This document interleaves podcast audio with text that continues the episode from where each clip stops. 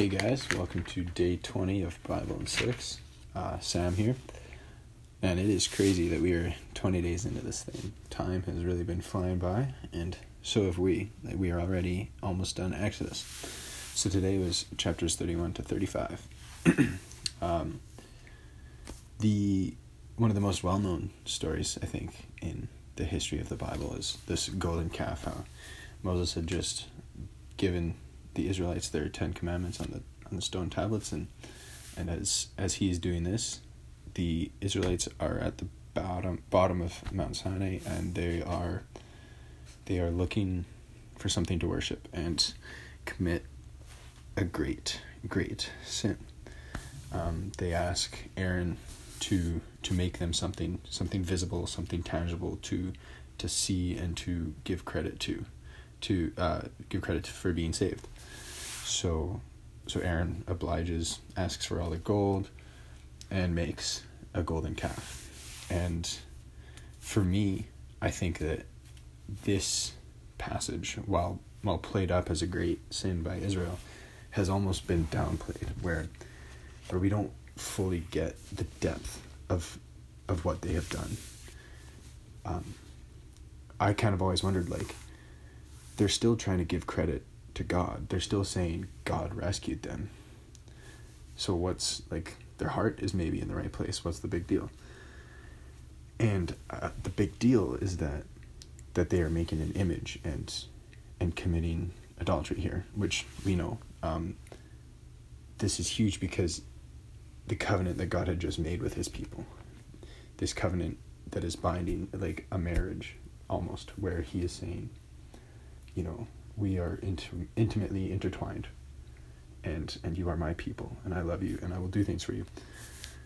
Um, they are taking what God has done and giving it to an object as and and crediting it to something that isn't God. So so it's like cheating almost like like choosing to to to commit or sorry give thanks to an act that that wasn't given. So like if Ben went and gave me a super sweet gift and then I immediately just turned around and went to my roommate and said, "Man, like thank you for that sweet gift." Like that's almost the idea of what they're doing here, and I think it's crazy.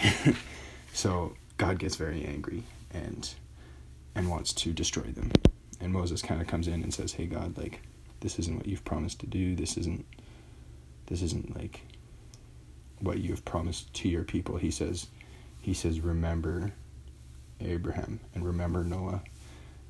And and this remember I think can kind of be lost in translation where um, where we will think that God forgot. It's not so much that God forgot, but this word remember in the Bible means to act. So like when it says God will not remember our sins, it kind of means that God will not act upon our sins. So in this, it's saying, not remember your covenant, but it's act upon the covenant that you made with Abraham. So give Abraham his people, like save them, save their lives. And so God does. He God obliges and acts upon the covenants he made. And then in verse um, verse thirty, chapter thirty four, verse six, I think we get a very beautiful verse again, uh, where the Lord is passing by Abraham or passing by Moses, and it says, "The Lord, the Lord, a God merciful and gracious, slow to anger and abounding in steadfast love and faithfulness, keeping steadfast love for thousands, forgiving iniquity and transgression and sin."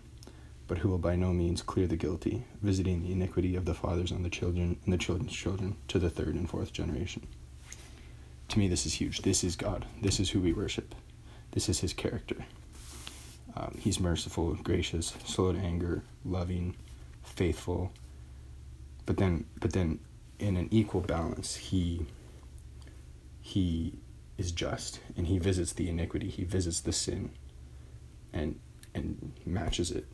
He is equally just and loving, and I think that that is just a beautiful picture of who our God is, and that that kind of brings a close to the to the readings of the day that chapter 34 talks about regulations for the Sabbath and for the tabernacle and you know how to what offerings to make and whatnot. So yeah, I think the the hitting points, the things to remember is is the sin that Israel committed and the forgiveness of God. And uh, yeah, that is day 20 of Bible and 6. Super glad that you guys tuned in today, and uh, we'll see you tomorrow.